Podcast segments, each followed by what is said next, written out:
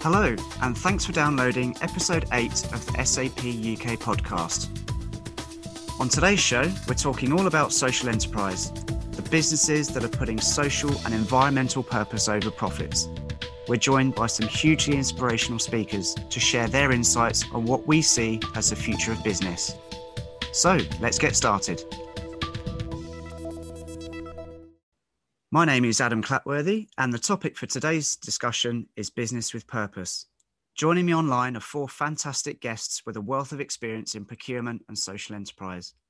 We have Cecilia Crossley, founding director of From Babies with Love, a social enterprise that sells organic baby clothing and gifts, donating 100% of its profits to partner charities that work to support orphaned and abandoned children around the world.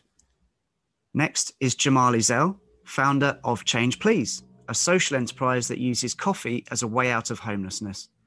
It trains homeless people to become baristas and provides a London living wage job, housing and bank account and therapy to support its beneficiaries. Then we have Jamie Palmer, co founder and CEO of Social Supermarket, an e commerce platform created to connect everyday consumers with social enterprises who sell high quality products that tackle important social and environmental challenges. And finally, from SAP, we have Kelvin Ward, who is our purchasing manager here in the UK.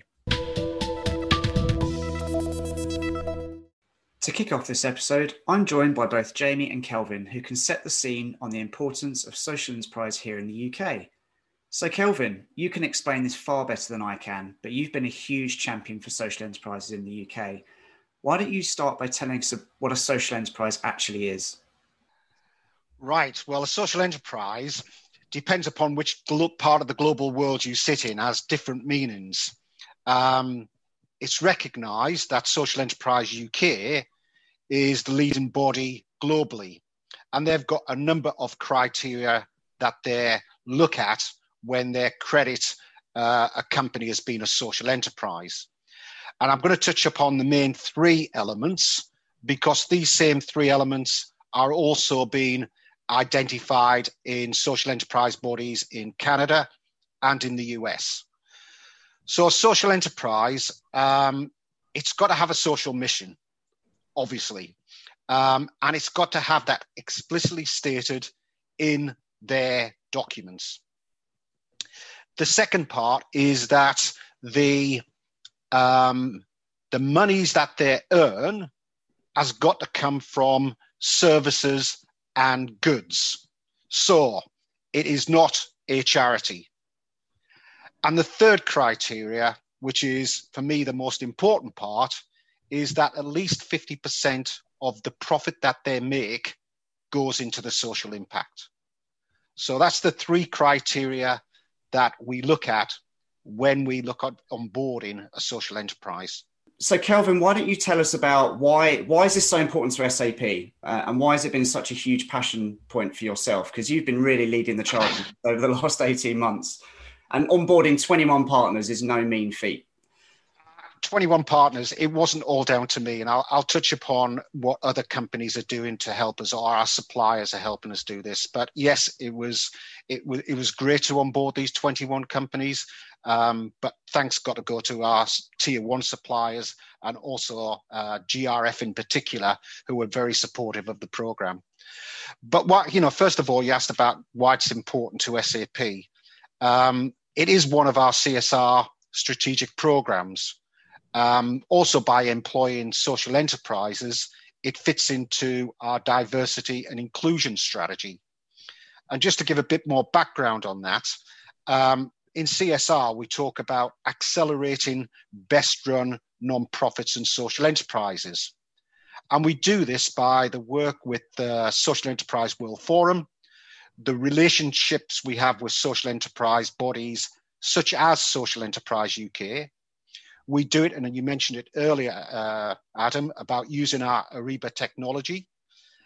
And now um, we use social enterprise in our supply chain. With diversity and inclusion, we know from a recent report that social enterprises uh, provide more jobs for disadvantaged people and more diversity in leadership teams than other SMEs. So those are the reasons why it's important to SAP. Passion for myself. Um, I get inspired by uh, these companies. You look at what they are doing with their the work that they're doing, their social impact that they're making, and it, it can't um, stop you from being blown away by the causes that they are uh, supporting. You know, and as a procurement manager, you know, I always look for value, um, whatever we buy in. And I also believe, and I Adaire says it very often, you know, the power of and. So I've always looked at getting more for the money that we spend, um, whether it be a higher specification, a more innovative product, maybe some additional services. With social enterprises, I think we get more. We get all of what I've just been speaking about, plus more. You know, having, and having worked with the you know the 20 plus social enterprises for the last 18 months, and speaking to many more, and I, I don't know how many we've spoken to in SAP, but it must run over 100 now. I'm just inspired by their stories, and each one's got a different story to tell. Great, and and you mentioned um, Kelvin Adaire, Adaire Fox Martin, she's obviously been a massive um, champion for this at a, at a global leadership level. Um, and a couple of weeks ago now, she announced the five and five by 25 pledge. Um, so, did you want to tell us a bit about what that actually means um, for those who weren't aware of this announcement? 5% of addressable spend, um, we've committed to spending that with social enterprises and with diverse suppliers. So 5% on each of those. So 10% of our spend overall by 2025, addressable spend, we will spend with these companies. So the question is, what is classified as addressable? Now, addressable spend is where we've identified that there's a social enterprise in one of our spend categories in that particular country. And that's irrespective if the social enterprises in that category are competitive in their pricing. So once we identify there's a company in facilities, facilities becomes an addressable spend area.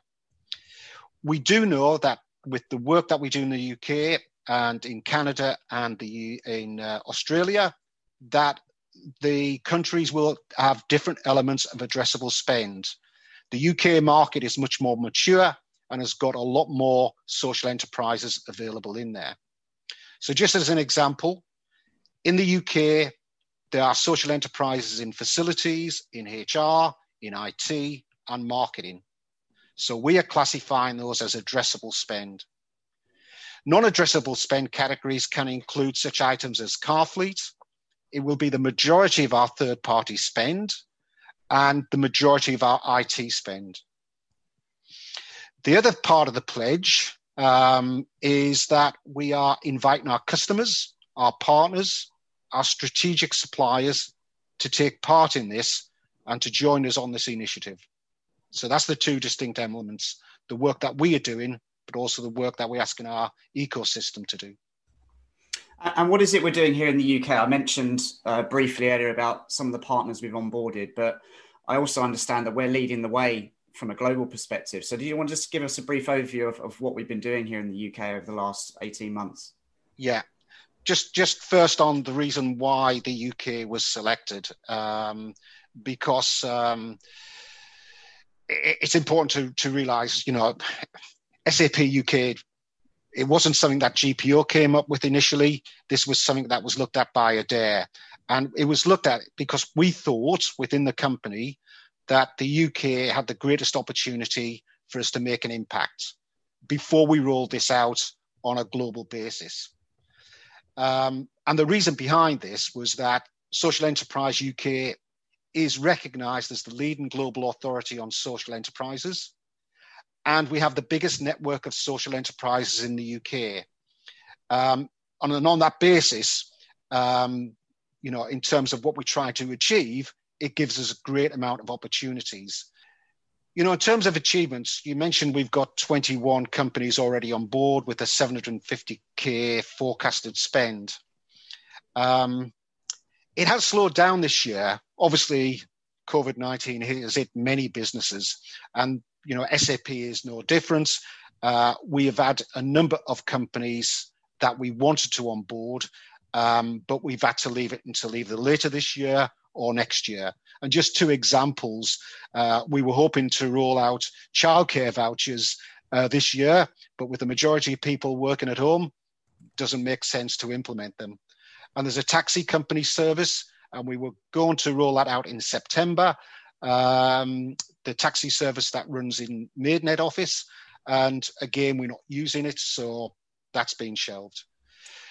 But I would like to say, you know, we are still looking at using social enterprises, and pleased to say that in the fit out at the Scalpel, uh, we're using two social enterprises there. So that's now 23 that we're using, and there's still potential that a few more may be awarded contracts.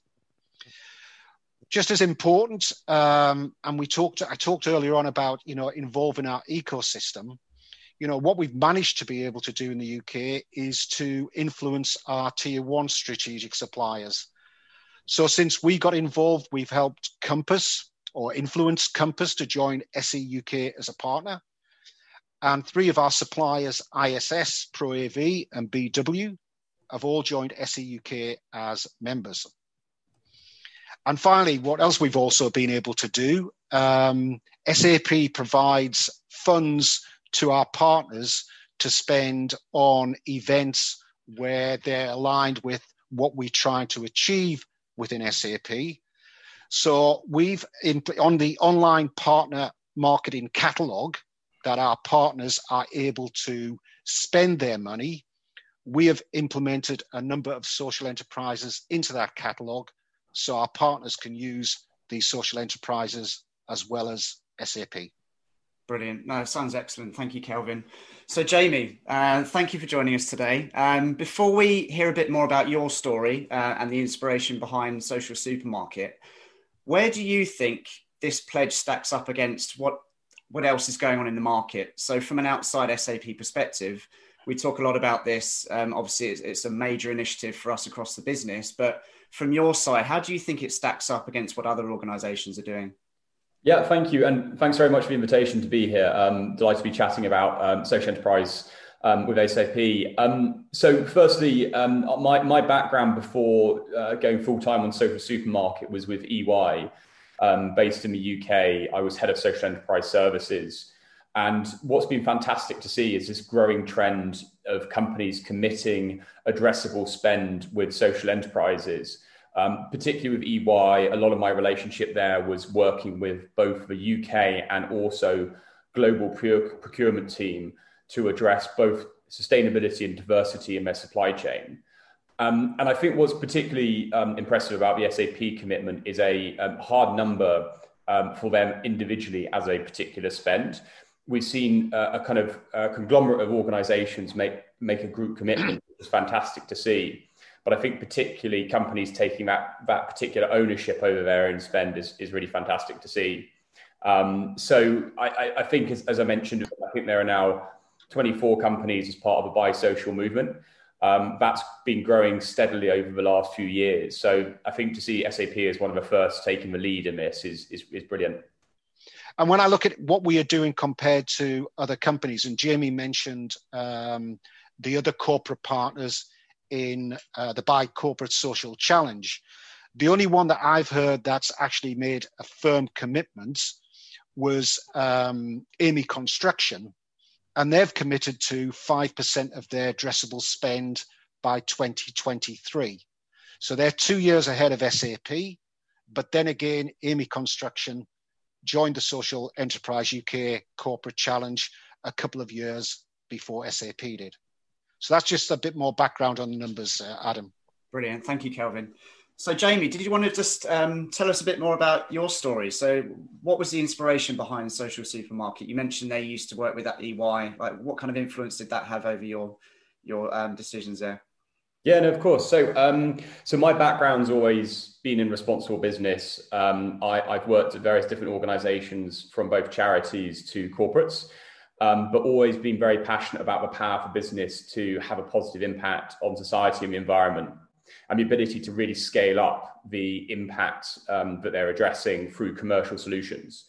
Um, and I think the inspiration behind Social Supermarket was really frustration with um, the fact that there was a growing demand of people who wanted to find products that had a positive social purpose. And most fit into various different categories. You know, we've seen the rise of people buying, for instance, reusable um, water bottles after seeing David Attenborough's documentary. We've seen people frustrated with the use of palm oil. So I think there's a growing consumer demand for products that have a social purpose. And actually, my old uh, my old company did a research piece on this about a year ago that showed that 62% of people would buy from um, would, would rather spend money and would pay a premium for a product that had a social purpose and at the same time as kelvin mentioned there are these 100,000 social enterprises out there in the UK, and it's a huge market, a 60 billion pound market. But what, what I was frustrated by was um, essentially this gap between the, the market and the demand. So, how do you make it as easy as possible to find and buy from these amazing products that have a brilliant story and a social purpose, and actually also often competitively priced? So, me along with two uh, two university friends set up Social Supermarket. Uh, we built the initial website in about six weeks in the lead up to Christmas, um, took you know on, on, the side of day jobs, um, we basically approached a number of social enterprises, said, "This is our vision. This is what we'd like to do." Uh, we started with about ten brands, maybe about hundred products, and then since then we've really just been building out the site, and we've now got uh, about eighty brands and close to a thousand products. Um, so we're now the most comprehensive site in the UK, the most comprehensive marketplace in the UK for social enterprise products.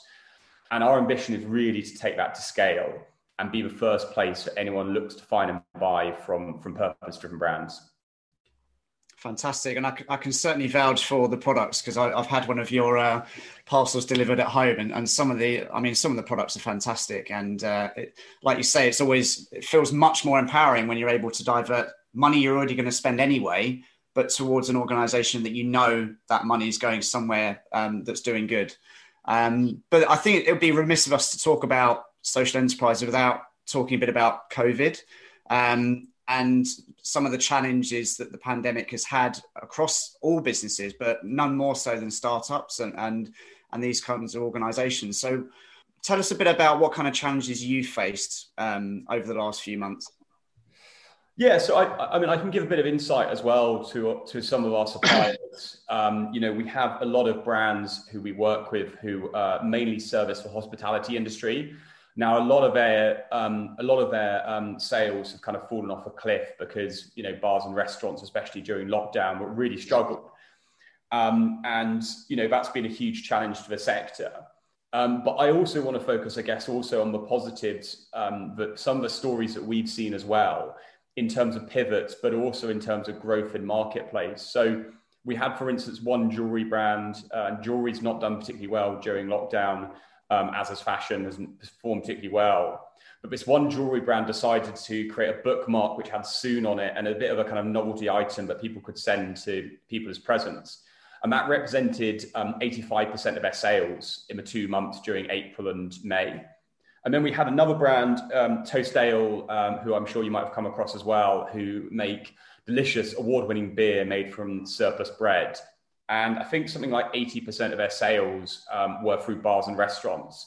And they basically repivoted their business model to focus online. Um, and I think increased their sales online by about 38%. So I think just you know, there's there's been a huge impact on social enterprises during this period. But I guess the point I wanted to raise there was that these are incredibly resilient organizations. And actually, if we compare the figures to you know, how the ethical marketplace performed during the last recession in 2008, they actually outperformed standard SMEs. Yeah. And they actually increased their revenue by 18% compared to standard SMEs. So I think I've got a lot of kind of hope for where the future of the social enterprise marketplace will come coming out of COVID um, and being particularly resilient. Yeah, and Jamie, you talked there about some of the the opportunities that you've seen in the market. What specific opportunities do you see for your business uh, during this time?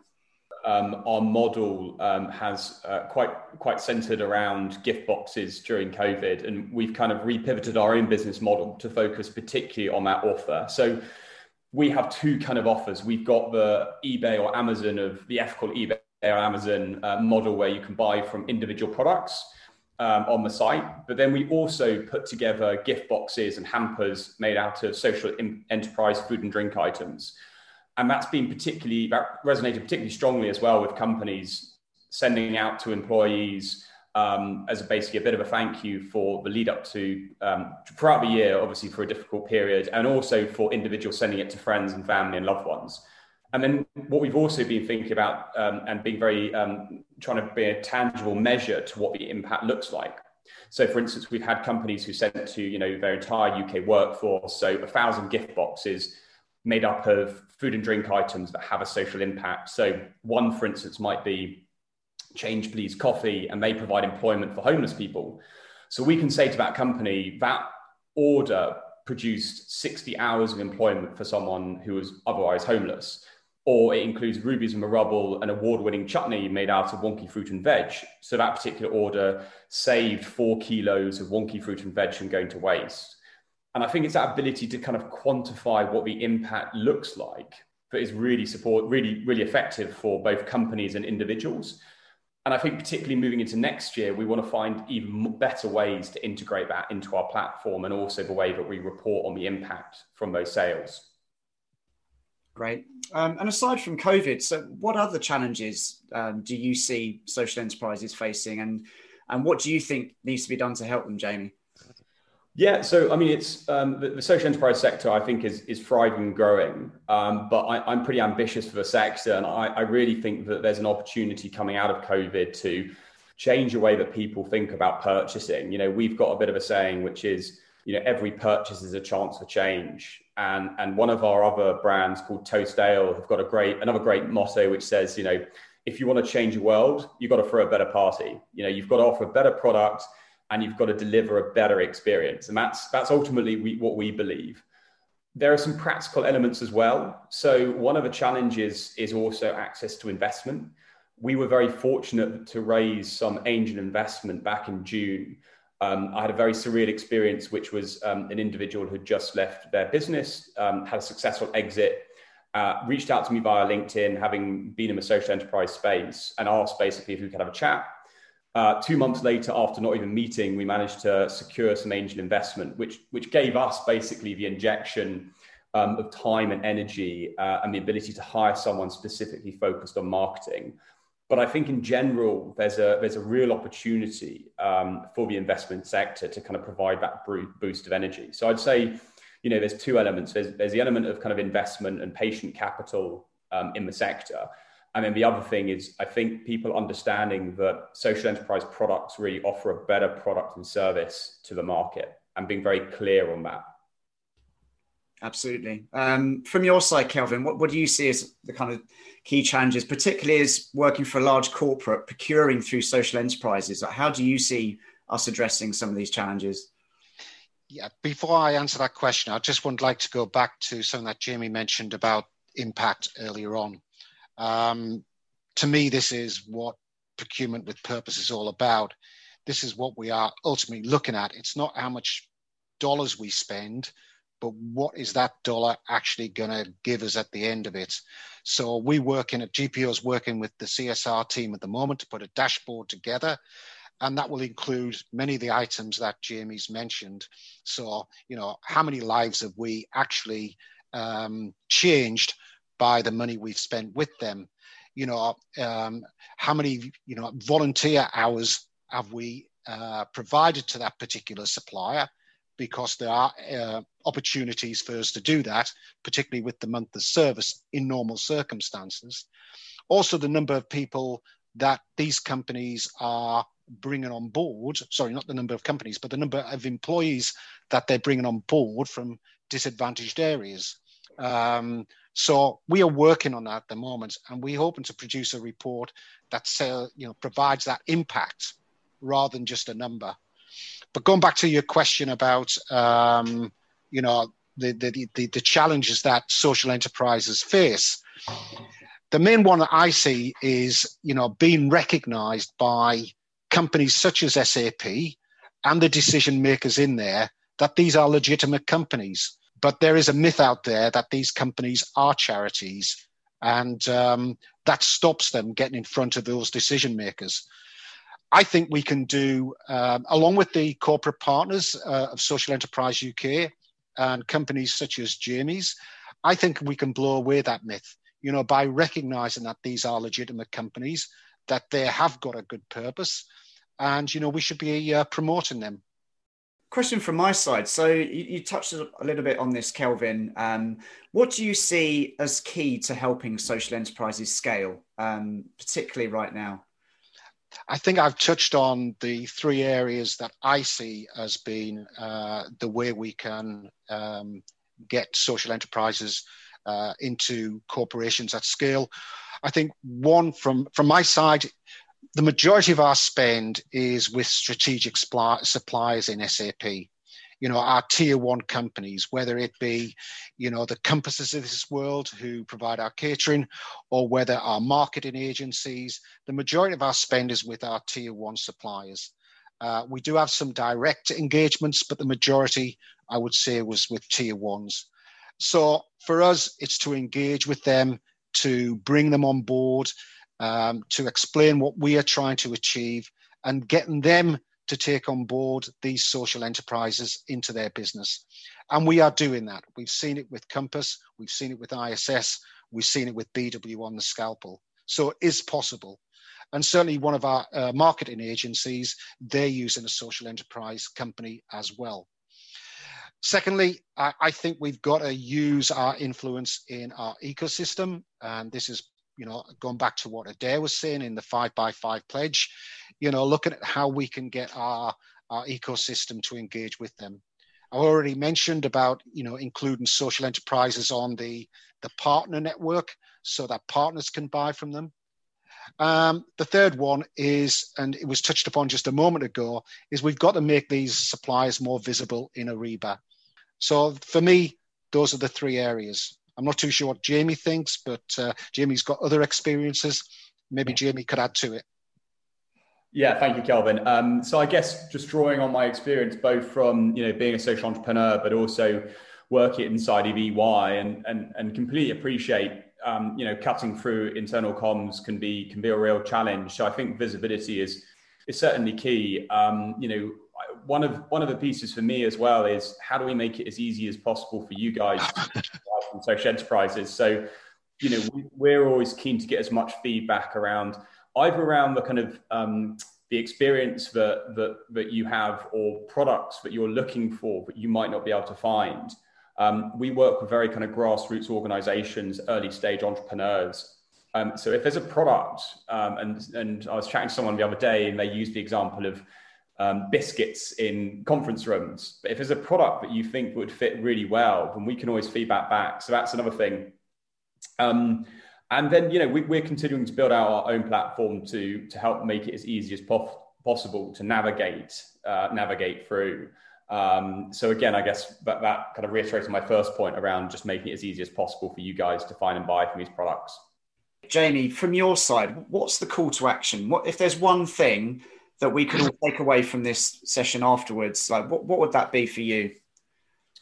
Yeah, thank you. Um, I mean, I think you know we're we're really passionate about the impact that the brands that we have, but have both on the recipients, but also the people giving them. So we, you know, we work at the moment predominantly in the gifting space, but particularly in the lead up to Christmas, I think I'd really encourage everyone online to think about alternatives. Um, you know, it's it's it's when people spend the most amount of money being frank and thinking about how you can spend your money through more sustainable alternatives, um, through smaller organizations, through UK based organizations. You know, it could be through social supermarket, but there are thousands of social enterprises out there. So, you know, we, we feature over 80 brands and you can find more about us at socialsupermarket.org. But then you can also find out a huge plethora of different other social enterprise brands by searching Buy Social on the Social Enterprise UK. So I think I'd encourage you, especially in the lead up to the festive season, to really explore the social enterprise market when you're thinking about presents for friends and families, or even gifts for um, you know colleagues as well. Great, Kelvin, Jamie, thank you so much for your time. You. It's fascinating to explore this topic in more detail, and it's something that's going to evolve so much, certainly over the next few months. So, um, yeah, thank you for joining us, and uh, hope to see you in person very soon. Thank you very much, Adam. Nice speaking to you, Jamie. Thank you. I'm now joined by Cecilia Crossley, who is the founding director of social enterprise from Babies with Love. So thanks for joining us on the show, Cecilia. Could you start by just telling us about your background and what was your inspiration behind From Babies with Love? Thank you, Adam. Thank you for having me today. Um, my story and um, the inspiration for From Babies with Love, um, I must admit, begins with my childhood. Um, my mum is from Brazil and my dad is English. And my um, childhood summer holidays were often going to visit my gran in Rio. And um, so when I was a child myself, I used to see children living on the streets in Brazil.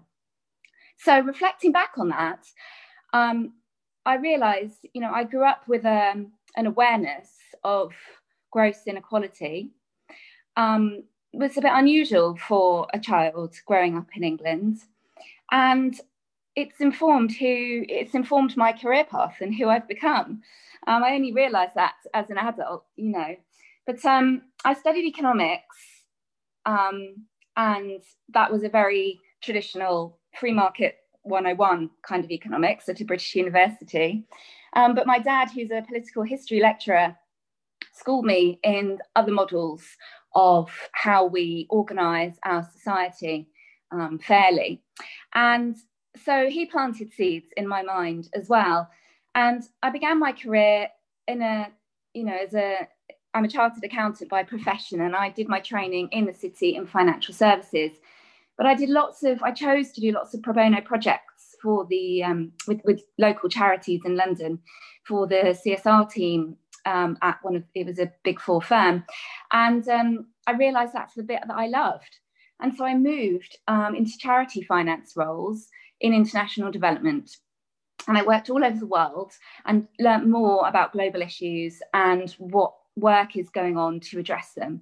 And through that work experience, I learned about the concept of social enterprise, which I absolutely love. I think the opportunity is significant, and I just felt really inspired to get involved. Um, and uh, in a very uh, cliched way, on a very traditional maternity leave, I had the idea for From Babies with Love. I was um, out pounding the streets trying to get my baby asleep in a pushchair on one of those walks. Um, I popped into a little children's shop and um, I picked up a, I don't know, a little baby t shirt or something. And I had the thought, you know, what if I could buy a product like this and at the same time help a vulnerable child? What I realized was how poignantly that would speak to the emotions that you experience in becoming a parent. You know, that I think everybody cares about welfare, the welfare of children. I think that's in our DNA as humans. But um, in becoming a parent, that goes to a really kind of deeper place. Um, you know, you can't watch um, one of the children's TV adverts um, on TV anymore. I mean, most people find those adverts difficult anyway, but that becomes, you know, you, can't help but be profoundly moved. Um, and I assumed it would be possible to buy products like that. And I went home to find them to think, yeah, that's what I'll get when my friends have babies. I'll buy such products. And I found it wasn't possible. Um, I found that there are lots of products that what you know exist from what I would call traditional charity retail, uh, which I also love. Secondhand products um, that you can buy in charity shops, which brilliant.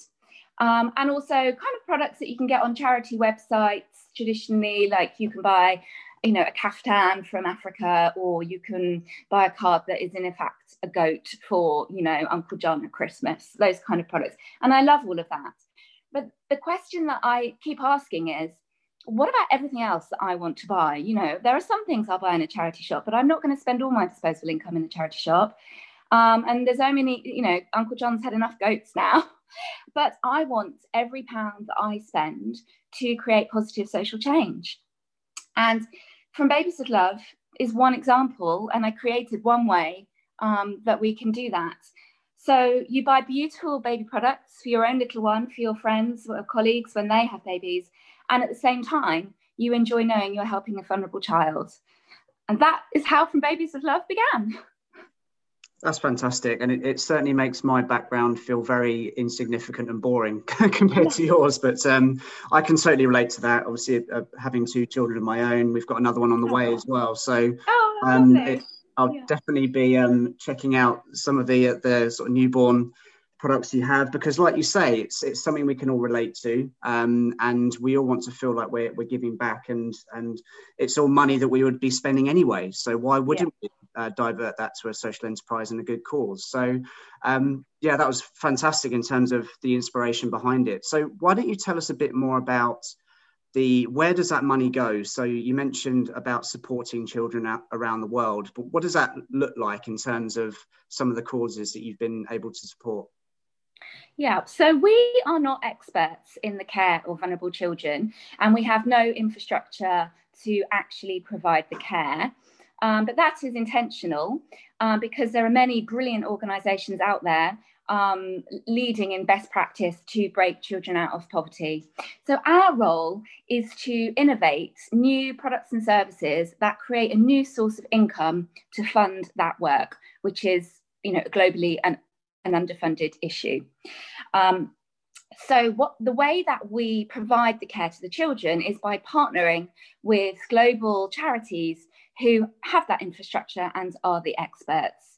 They work in accordance with best practice as issued by bodies such as the UN, um, UNICEF being the UN's arm for um, vulnerable children, um, and also the UN Sustainable Development Goals guidance as well. Um, and so we select charitable partners um, using those, those kinds of guidance tools. And then we say to them, you know, you're the experts, you tell us. We want to help the children in the world's toughest places. Um, where are they? What needs funding? What work needs doing? Um, and those charities then um, uh, guide us and they give us suggestions um, and our board makes decisions using a, uh, a framework that we've created um, to allocate the profit that we make um, which is about to hit over 200,000 pounds um, that will have gone to the children which is a, a, a nice milestone to hit. Um, and, um, and and that's how it happens. The nature of the work um, that we fund varies according to the context that the children are in. So, in, in some cases, that's quite extreme scenarios. For example, in conflict zones, where we're caring for refugee children. For example, we care for, um, well, we help educate South Sudanese refugee children in northern Uganda. Or um, in Nigeria, uh, the children are in internally displaced persons camps. They're in their own country, they're not refugees, um, but their villages have been um, leveled due to the conflict with Boko Haram, I mean, civil war basically. Um, and so, there, because the children have experienced some extreme trauma, our work is it's really holistic. It's education, absolutely. We don't want the children to be illiterate. Um, so we're funding teachers to, you know, for the basics of reading and writing. Um, but you, there's no point teaching a child if that child is hungry and hasn't got food, or is psychologically, you know, is is is mentally unwell, has no sense of security and stability, is not receiving any love or the um, the emotional well-being that a family structure provides. So in those kind of scenarios, we're funding social workers to try and reunite unaccompanied children with biological family. Uh, if that's not possible, to find a new family for them to be um, adopted by and child psychologists as well.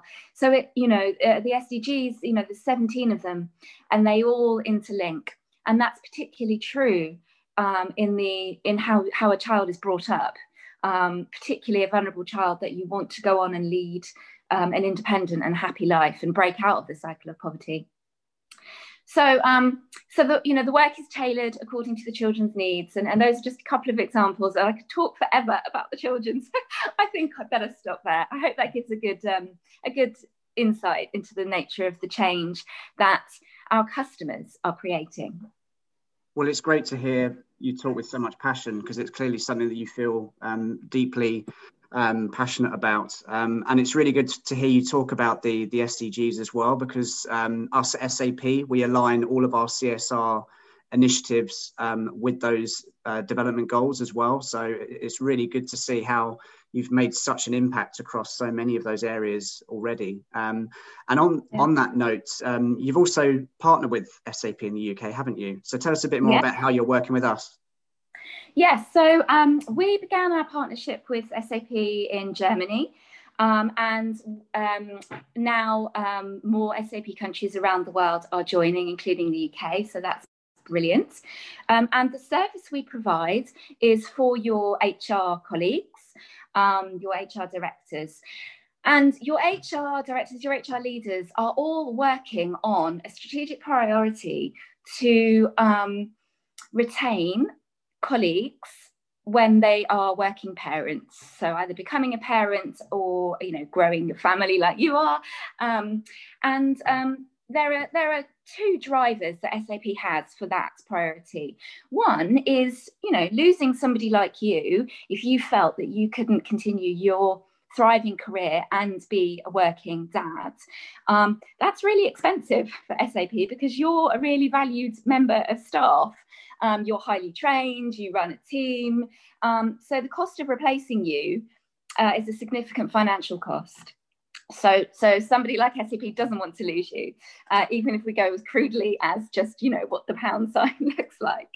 Um, the other driver is um, your HR leaders are working to ensure you have gender balance as part of your diversity and inclusion work, um, and, and you know at all levels of your teams, and certainly at your most senior levels of your executive. And um, retaining working parents is a really important driver of achieving gender balance. Historically, attrition of working parents meant um, attrition of working mothers, leading to gender imbalance um, as uh, you know the more senior you get. So there are significant programs at companies like SAP and also many um, around the world to um, develop strategies and implement programs that support parents so that they can carry on um, delivering you know excellent work and building their careers. And we form part of that strategy. Um, one small part of it may I add there are lots of other wonderful initiatives going on but uh, and altogether they result in making working parents feel valued feel connected feel appreciated and feel that they can continue their career.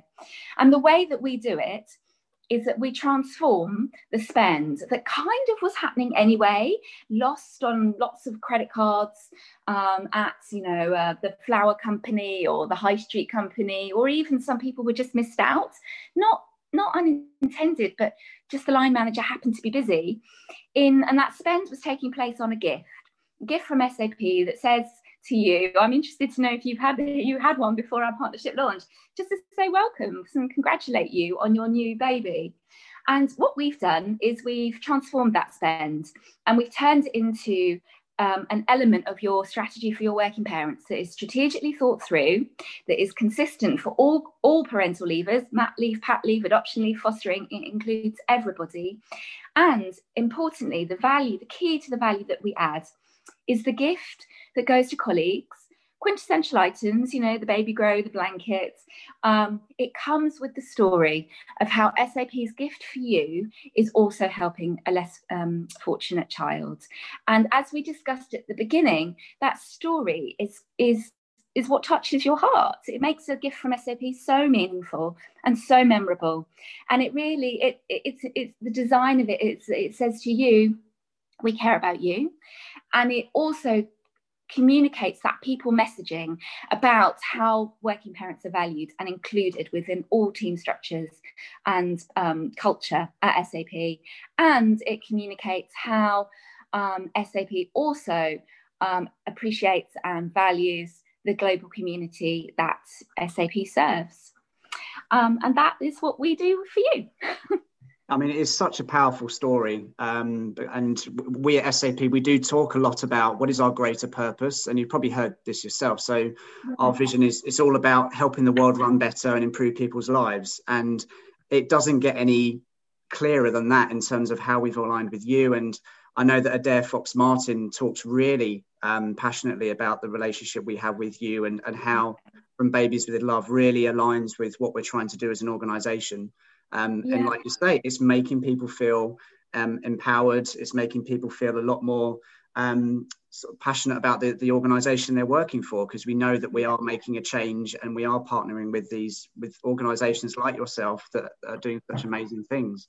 Um, so yeah, thank you for that. I mean, that's fantastic. Um, and looking back, um, we, we started talking about about um, before uh, we started the podcast about the awareness of social enterprises in general. Like I still feel that there is a lack of awareness of what it is that social enterprises do. Um, we talked a bit about look, they're not just normal charities; they're they're so different from that.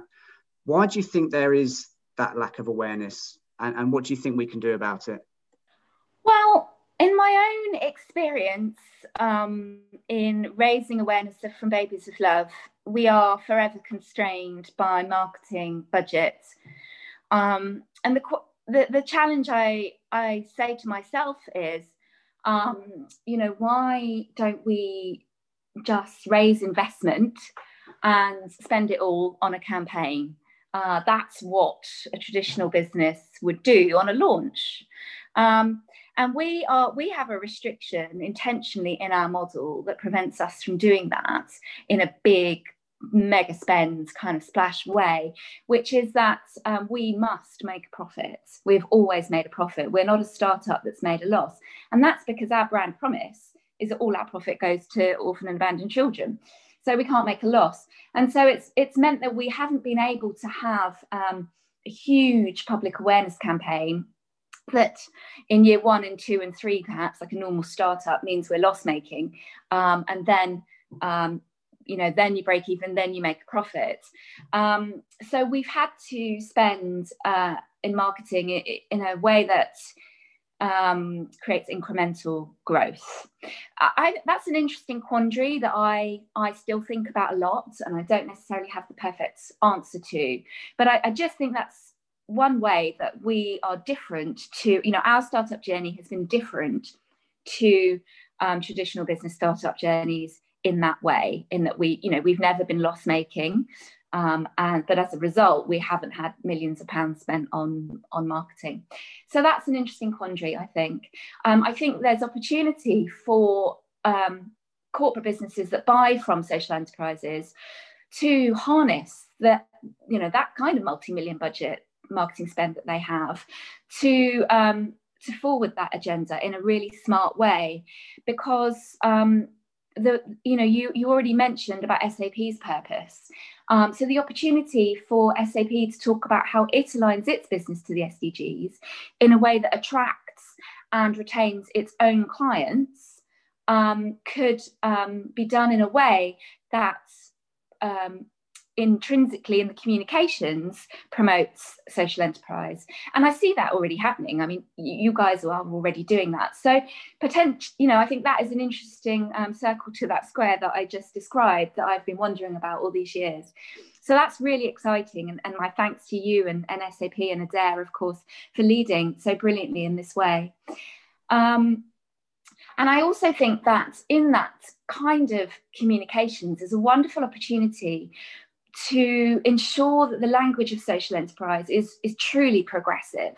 You know, social enterprises are about harnessing the power of commerce to create social change, um, the power of business, the power of commun- procurement spend, the size of procurement spend um, is, is just phenomenal in comparison to what we think of as traditional CSR. I once saw a beautiful diagram, uh, if I can just describe the visual, of, um, you know, when you see, like in science class, the, the, the map of the, of the solar system and the planets all lined up. Yeah. And um, the, the CSR spend of the, I don't know, it's like the FTSE 100 or the Fortune 500 or, you know, just one of those. Um, the, the cumulative spend of of the CSR budgets of those businesses is like this is, is the tiny planet, and now I don't even know which it is, Mercury or something. Whereas the um, cumulative procurement spend of those businesses is like Jupiter. And I, I, that visual just sticks in my mind. And so, if you think of, if you turn that amount of spend, the Jupiter size amount of spend, into spend that solves social problems and that contributes to the SDGs, imagine how much faster social change will create. And I think that if the benefit of, of doing that for businesses is that it delivers commercial benefit. You know, I described to you what From Babies with Love does to help SAP solve a problem the problem of attrition of working parents, the problem of connecting. So, you know, SAP is choosing to buy from From Babies of Love because we help solve a commercial problem and we contribute to a goal um, in, in one of your functions. Um, on top of that, we make everybody feel good, but that's not the reason to do it. The reason to do it is commercially driven. Um, and I, so I think in communications, um, the language of um, you're harnessing the, the, the spend that you're going to spend anyway to get something you need to or solve a problem that you have anyway. Um, and you're going to do it in a way that makes you feel really proud of yourself and that you feel empowered for the pounds you are spending, pounds in your pocket. That is a very, to me as an individual, you know, I buy stuff, stuff myself. That excites me as as to, you know, that motivates me and incentivizes me to make choices to buy from social enterprises. Absolutely. And, and you talked there about the potential. Um, and certainly with what we're doing with our partnership with Social, Enterprise UK, um, we have this Ariba network, which is where all these billions and billions of pounds of transactions are made every day from a procurement perspective. And we calculated, look, just 1% of that going towards a social enterprise, that can inject like 23 billion pounds into the sector. So that's just moving 1% of spend that's already happening day in day out from businesses that's the kind of impact it can have towards a sector so that's where i think it's really important for us to talk about the potential um, and it's not insignificant if we can just move just a, f- a few businesses just to start to think differently about where they're going for their suppliers and and the services that they need um, every day so that's a really important point um, and yeah. just we, we, talked a bit about um, obviously it's a very tough time for businesses right now in the current climate. As we speak now, we're still in the middle of, of the pandemic. Um, and p- particularly startups are struggling, right? Because it, it's just a tough time to attract the business and um, the consumers that you usually would um, outside of this. So, why don't you tell us a bit about some of the challenges that you faced as a business during this pandemic? So there's two elements to share. The first is um, the products and services that we provide to our customers. And I must say that I feel very grateful that, relatively speaking, we have been so far um, fairly insulated from uh, the impact of the pandemic, in that all of our products and services are delivered to our customers without face to face contact. So um, that's um, has just been good luck, I think, in all honesty. Um, we do have clients in some sectors that have been um, extremely adversely affected, for example, in the travel sector. And so, one of the business impacts for us is that some of our clients might not survive, um, or if they do, they will make significant redundancies and shrink the size of their workforce so for us, that means, of course, um, a smaller workforce is fewer working parents, and therefore the uh, amount of our service we're providing to them shrinks. So, you know, my heart goes out to to our clients who are in those types of sectors. Um, we do serve clients in a very diverse um, range of sectors. So again, you know, and that diversity affords us some insulation from the business side of things and um, our revenues being secure. So yeah, I do I do think in a way that you know whether or not your business is affected um, you know disastrously by the pandemic is almost it feels like it's potluck. You know which sectors have have just taken such a hit and which haven't. But um, so that's not so bad. Um, on uh, the other element is where the children are. Um, so a lot of our work is supporting children's education. And around the world, schools um, and learning centres have closed, just like they have here in the UK. And um, the children we support are extremely vulnerable children. So their, their teachers and their learning institutions actually form a significant social care um, provision for them. In, in, fact, we've heard about it in the headlines in the UK as well, like things like children going hungry because they didn't get their school dinner, their free school dinner. Yeah, um, Marcus um, Rashford uh, is campaigning yeah. for it, isn't he? So it's, yeah. Really and, helped um, get it onto the um, the government agenda. And yeah, that's right. Yeah, and the risk of domestic violence um, because people a lot of times. So so those things happening in the UK, right? So now imagine the same scenario in some of the world's toughest places and the risk to children becomes you know it's the risk of forced marriage it's the risk of um, child trafficking it's the risk of domestic violence gender-based violence for girls um, it, so so it's like imagine transferring those risks in, into some extremely vulnerable um, situations. Um, and that's the impact of schools closing. So that's just one example of how the pandemic is impacting the children that we support brilliantly because the the, the sorry because the charities we partner with are experts. They um, have pivoted their programs and the delivery of their work to deal with these situations. And actually, in some cases, you know, they've actually had experience of doing it before. If you imagine the Ebola pandemic in West Africa, that left many children orphaned, that left many children without, um, you know, family upbringing and education and, and just proper care. So, um, the charities know what they're doing and have been able to respond extremely um, quickly, almost in a way faster than like we have in the UK because we haven't had to deal with it in this way before, you know. So yeah. the biggest impact for us has been on the delivery of the care of the children. Um, but uh, but like I say, that you know our charities report to us the work that's going on, and they've they've just done a phenomenal job. Yeah. Great.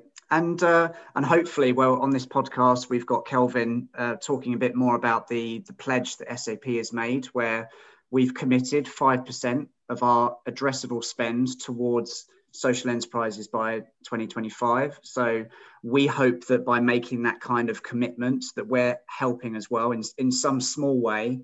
Um, to ensure that we are, as corporates, we're diverting more of our addressable spend towards social enterprises and hopefully, yeah, giving these organisations the platform and, and the awareness um, that they typically wouldn't have. So um, hopefully, we'll, we'll see in, in the next few years how that's that's made an impact in itself. So I mean, Cecilia, I could sit here and talk to you all day because it's it's it's all really inspiring and, and really passionate um, stuff. So thank you for your time. I think just to end the the conversation, like what do you want the key takeaway to be? So anyone who's listening to this this podcast today, what do you feel that we can all gain from choosing to buy from a social enterprise? I think you can feel wonderful.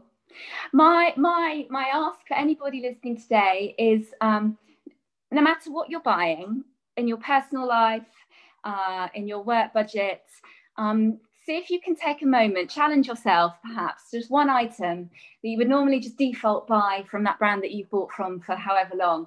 Um, and just take a moment to say, hang on a minute, is there a way I can buy a product that has uh, the exact same quality that I want, that it's the same price that I want, uh, but that also creates social change?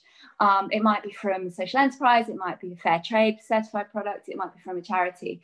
Um, just research and see if that's out there and see if you can switch that one item um, and see if it makes you feel as amazing as I think it will. well, it doesn't get better than that. And I've, I've already got your website up, and I'll be uh, yeah looking forward to hopefully receiving something in the post in in the next six months. Um, but no, thank you, yeah, Cecilia. Congratulations. That, oh, thank you very much.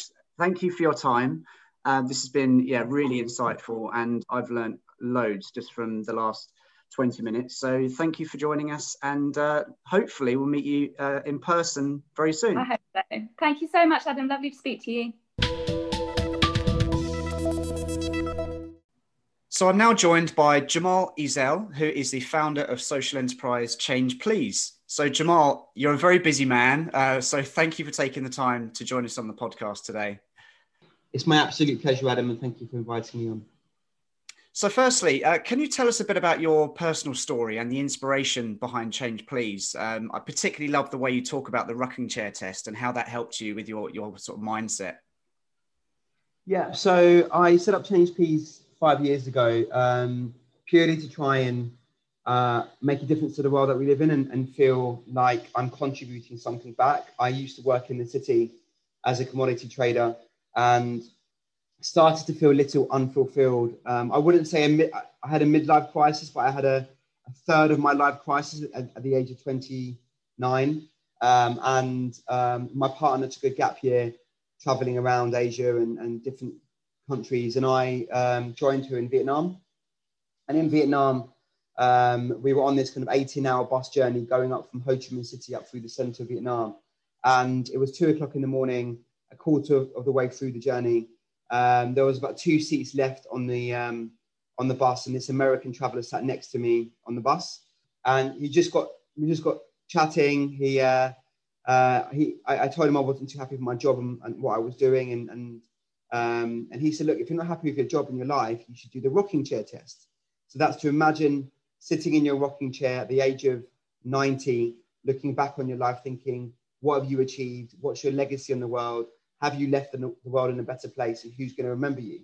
And I remember just sitting there at kind of two o'clock in the morning when everyone else was asleep, uh, thinking, you know, blimey, if this bus crashed now, then the only people that would really genuinely care would be my parents, maybe perhaps my immediate friends, my bank manager, and, and my insurance broker because he, need, he would need to fill in some forms, you know, the, the, the day afterwards. So that was a pretty lonely and sad feeling, you know, to feel that everything that I'd been doing up to that point was just focused on me, um, building assets, building wealth, um, and you know, securing my own future. And you know, there there'd be no benefit to the world that we lived in. You know, no one would necessarily remember me. It'd just be um, I've not left anything back to the world. I've not left it in a better place. It's just your existence was just, you know, negative or just neutral is is um, was the feeling I had. And a couple of weeks later, we were still in Vietnam in a place called we went to a place called Hoi An,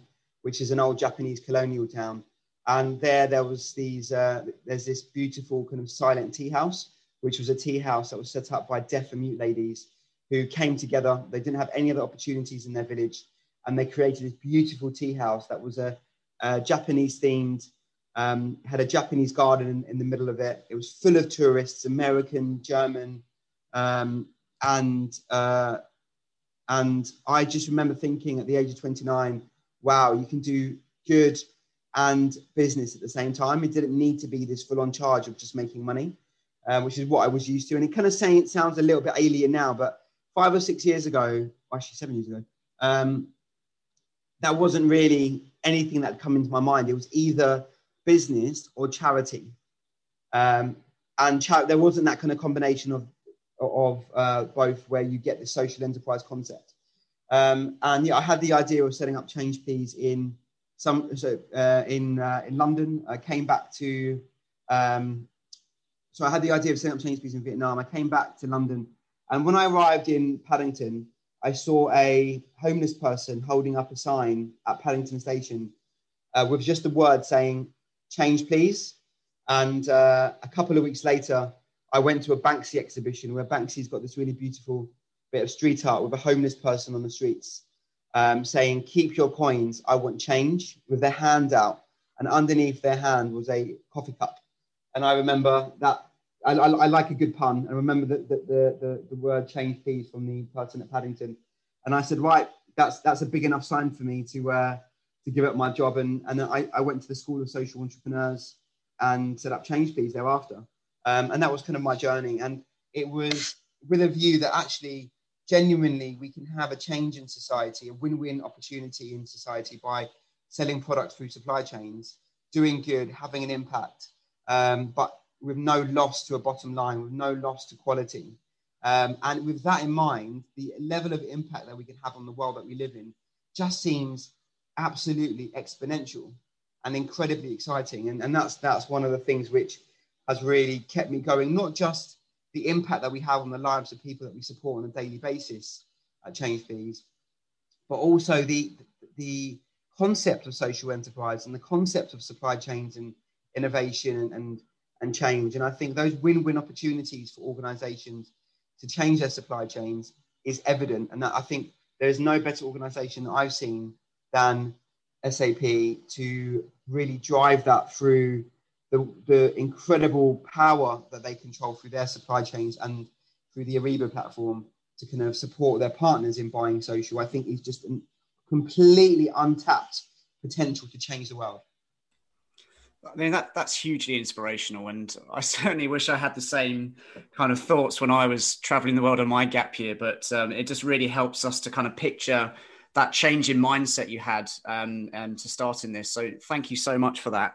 Um, and from what from myself speaking to a lot of these other social enterprises, it everyone's saying the same thing. It's really the smallest things that we can collectively do that can make that huge impact. Um, across so many different causes. So, I mean, it's great to see that. I mean, we feel privileged that we're able to support that in some small way.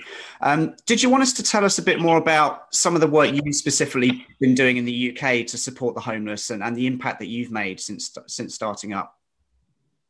Absolutely. So, at Change Please, we looked at how homelessness is tackled globally by every major government, and every major government tries to wait for either um, some sort of philanthropic intervention or to build housing. Um, and it's just very slow. Housing is always secondary. Affordable housing is always secondary to uh, high margin housing. Uh, and that's understandable in a capitalist society. No one's begrudging anybody of that. But that's why the homelessness problem gets worse and worse. And from our perspective, we focus on a job first model, not a housing first model, because we believe that 44% of the people who are homeless and rough sleeping want to work and they can work. Uh, another kind of 15, 20% of the people want to work but are not actually ready, and the rest of the people don't want to work and are not ready. So, so you know, with that in mind, and there's 470,000 people who are homeless in the UK, we feel that by tapping into the 44% of the people that want to work and not forcing them to rely on housing, we can provide a sustainable alternative to the current um, status quo of, reducing homelessness. And what we do is we find people that are homeless and off sleeping and we train them to be baristas. We pay them a living wage. And in London, that's £23,500. We provide um, a bank account, so we provide housing, um, which uh, in 10 days, and we're the only organisation in Europe that offers both a living wage job and housing to people that are homeless. Um, we offer a bank account, therapy support, which is probably the most important area of what we offer. That you can give somebody a job and a house, but if you're not tackling that root cause of why they became homeless, then it's just a kind of a combined, you know, negative spiral after about three months. And that therapy allows the person to kind of confront challenges around yeah, why they became homeless, whether they were a victim of abuse, a victim of domestic abuse, an ex-offender, a military veteran, uh, someone with mental health issues like OCD, which means they're kind of trapped at home, you know, a whole range, or they've gone through bereavement, a divorce. Homelessness is one of those um, challenges in society that is so far reaching and spread. But what tends to happen is people are labeled into one box. And it tends to be the image of that rough sleeper being out on the streets, bearded, out, potentially an alcoholic or a drug user. And that tars the rest of the 470,000 people um, who aren't in that position with the same homelessness brush. And, and actually, what we're doing is, is kind of changing those stereotypes and stigma and, and finding the people that want to work and can work and bringing them back into society through employment. Uh, and it's been incredibly successful. We, um, we have an 82% success rate um, at the end of last year, um, and, um, and that's in 2019. And that's really allowed us to kind of springboard into foreign markets. So we're in the UK, in Ireland, uh, France. We've got 19 sites in Paris that we offer training on. Um, in the uh, Australia, uh, we're just opening in. Uh, we opened last year, sorry, in Perth, um, and we're currently looking at uh, about 12 sites in Germany um, across five cities from Hanover, Berlin, Munich, Frankfurt, and Cologne. Um, and uh, this year was meant to be our big rollout in the US, but um, where in the US we're just focusing on on women and children who are homeless. And unfortunately, in the US, the problem is so broad, so so so wide, uh, wide-reaching that actually you can just focus on one particular section of homelessness because there's so many people who are homeless. Um, but the model has really been successful and it's worked. And the way we've been able to do that is by partnering with companies like SAP and selling them coffee where um, they were buying coffee already. It's now selling them uh, what we feel is better quality coffee, but but also doing good at the same time it's definitely better quality coffee because I've, I've, tried it myself in the office, so I, I, can definitely vouch for that. But I mean, that 82% success rate is incredible. Um, and I think a lot of people will be shocked by 470,000 people homeless in the UK. I mean, that is just staggering. So it, it's great to see, uh, like you say, exploring that the reasons behind that rather than just branding them all in the same box. I think that is it's so important to do that to understand their own personal story. Um, it's obviously a very tough time for businesses in the current climate. Well, not just businesses, but obviously that that number of homeless people as well. So how how has COVID impacted your business over the last few months? it's been pretty bad. I mean, it's been pretty bad. So you you know, you, our business has dropped to ninety five percent. We supply offices like um, SAP, which have which have um, actually done pretty well and, and, and kept going in uh, in comparison to other clients that we supply, like Virgin Atlantic. We supply coffee onto all of their planes globally or, or lounges globally from Seattle, San Francisco, LA, London. We supply train networks, gyms, um, many white collar office network group offices, and and nothing's really and, and, and it's not really picked up. So um, our business overall has dropped by 95%. Um, and our retail sites, which tend to be in central cities like central London, Manchester, um, that's dropped by um, by yeah 85 percent, uh, 90 percent. So it's not been good, but we have pivoted quite a lot. We've started supplying into uh, government sites, into universities, and at the beginning of lockdown, we um, we were kind of really touched by, like everybody was, by the effort of the NHS and care workers and doctors and nurses, and under the threat that they were going to be facing f- from coronavirus, based on what we saw in Italy, etc. And um, you know, we, we, we, we were seeing people clapping every Thursday um, for the NHS, and we said, look, we want to we want to give back a little bit, and we knew we had a lot of empty units of sites that weren't being used, like coffee vans in Canary Wharf, in um, Liverpool Street that just wasn't being used because there's no traditional um, workers going into those environments.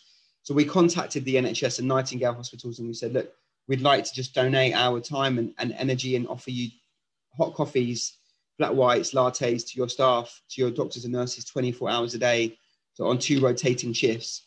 So they will leave at kind of four or five in the morning and they can come and get a hot coffee or we were offering food parcels as well where they can just go home and put it in a microwave.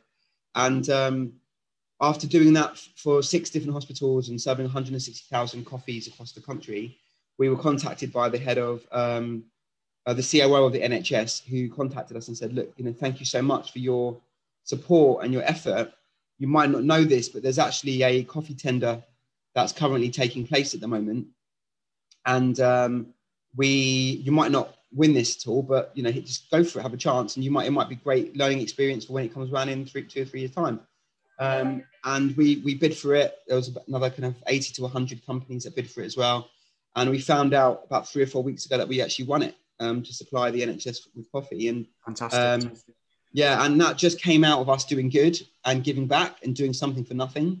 Um, but also, it just shows the growing demand in um, corporates, but also government uh, buildings and sites wanting to give back and do good through their supply chains as well and how this it just proves to me that this decade is going to be the decade of the dawn of social enterprise really um, and um, you know five years ago a company of our size and our um, experience would have had no chance in winning a contract that big with the nhs um, but um, because of the changing demand for social businesses we, we, we won it which was just a huge thing for us so you know coronavirus is taking us back probably two years but winning those types of accounts is allowing us to jump forward two or three years. Um, so it's it, it, it just shows you know that there's good and will towards social businesses, but if you do something for nothing, something will always find its way back to you. That's amazing, and it, it, I mean, it's almost been like an inflection point, hasn't it? This pandemic, and it's, it's where you see these businesses that are have the ability to kind of repivot and quickly adjust its strategy. Um, and like you say, doing good, it, it's a sign there that being able to step up like that, you, you do reap the rewards. Although obviously that wasn't your first intention. Your first intention was to help in the same way that you have um, by by starting this business in the first place. So it's great to see that you, you got the reward uh, for taking that mindset. Um, in terms of other the other challenges that social enterprises are facing right now, we've been talking to Kelvin Ward at SAP, who's obviously got the perspective from a from a big corporate side um, in terms of helping give social enterprises more visibility, um, and that's certainly what our aim has been with SAP. And a couple of weeks ago, we made a big global pledge of five percent of our addressable procurement spend towards social enterprises um, to, until 2025. So. What do you see as the other kind of key challenges that you're facing, and how uh, we can help, or how the wider industry can help with those?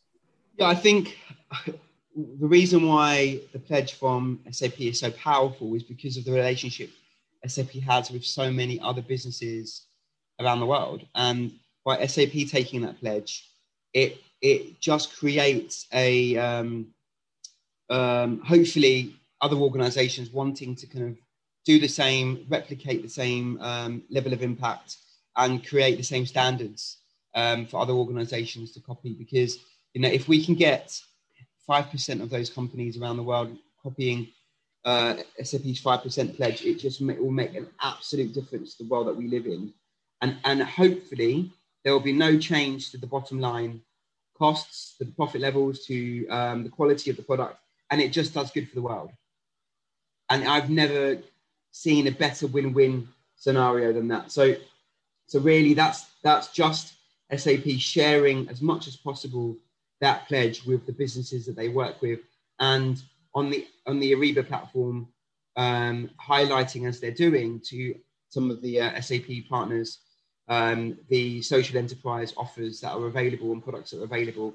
Um, just giving, the, just giving, tr- trying to go to procurement professionals, I think, and before they go into their normal habitual purchase or the same re- repeat purchase that they might be making anyway, just to um, give people the option to say, look, before you make that purchase, here's a social enterprise alternative. You can say no to it in 10 seconds, but just take 10 seconds to think about it once. And here's the pros and here's the cons and let people decide. And that's all we ask.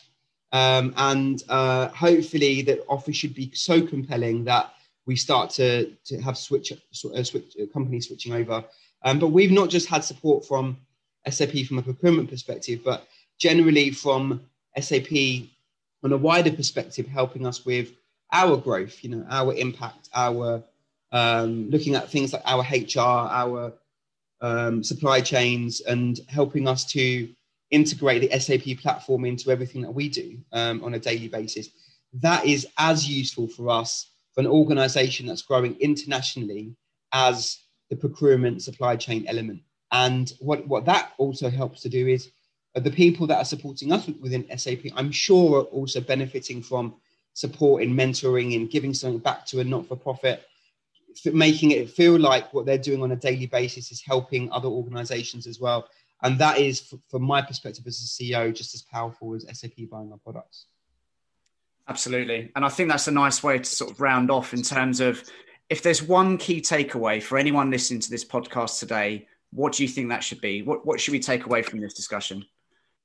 What coronavirus has, has taught me, and hopefully a lot of other people, is just looking at the status quo and seeing what we can really change, changing perceptions, changing habits, and, and not being in that kind of fixed mindset and, and just doing, the, you know, the sleep, uh, do, repeat kind of thing that we all are used to doing, you know. And whether it's um, looking at it from a procurement perspective of buying the same product that you buy every day, whether it's um, just thinking about the social alternatives, whether it's whether you're walking past someone on the street who's homeless and then in a change please perspective, you are then seeing that same person two or three months later serving you a coffee in the, in the local change please coffee bar or in an SAP office somewhere and speaking to that person and understanding that person was a father, a mother, a daughter, a sister, and and um, and that they, they still are, and they're still just a human being who's gone through a, a bit of a difficult period, and they they aren't labeled with that same stereotype and stigma that we might have put on that person when walking past that person outside of the train station where we where we, we originally saw them. And all of those everyday labels and stereotypes and uh, perspectives and things that we've got used to after the um, over the last 5 10 15 20 years that business has been taking place or we've been going about our everyday business just taking an extra five minutes out of your week and just thinking what have we got used to and what can we change? What can we do differently? And how can we make a change in the world that we live in that just from the perception change and that breaking the labels and the stereotypes change, can we make a difference to the world that we live in and, and ultimately do good for, um, for nothing really? And I think that's something that's really exciting for me. It's coronavirus has allowed us to put a bit of a halt on, on those um, uh, those kind of automatic actions and make us readdress the way that we live. And I think that's if we do that with a social tint to those um, glasses, and I think we can really come out of this in a really positive way. Well, I couldn't think of a, a, better message to end on myself. So, like you say, it's it's really about rethinking the way we think we did things in the past and taking a new approach. Um, and that's certainly something we we live and breathe within SAP and helping businesses get back to their best, but not necessarily the way they d- did things before. Um, thinking and readdressing those balances to ensure that we are doing good in the world. So. Uh, thank you so much. It's been really inspiring talking to you today and uh, appreciate your time, Cemal. So, um, yeah, thank you for joining us on the podcast and hopefully we'll get to meet in person very soon. My absolute pleasure. Thank you for inviting me, Adam. That wraps up our episode focusing on social enterprise and business with purpose. So, thanks to all four of our guests for joining us online to record their interviews remotely. That's Cecilia Crossley, Cemal Ezel, Jamie Palmer, and Kelvin Ward. And if you want to find out more about what we're doing with social enterprises in the UK, make sure you check out the show notes for a link to the relevant information. As always, I hope you've enjoyed today's discussion and please check out our other episodes if you haven't already. These can be downloaded from Spotify, Apple Podcasts, and Google Podcasts. Thanks for listening.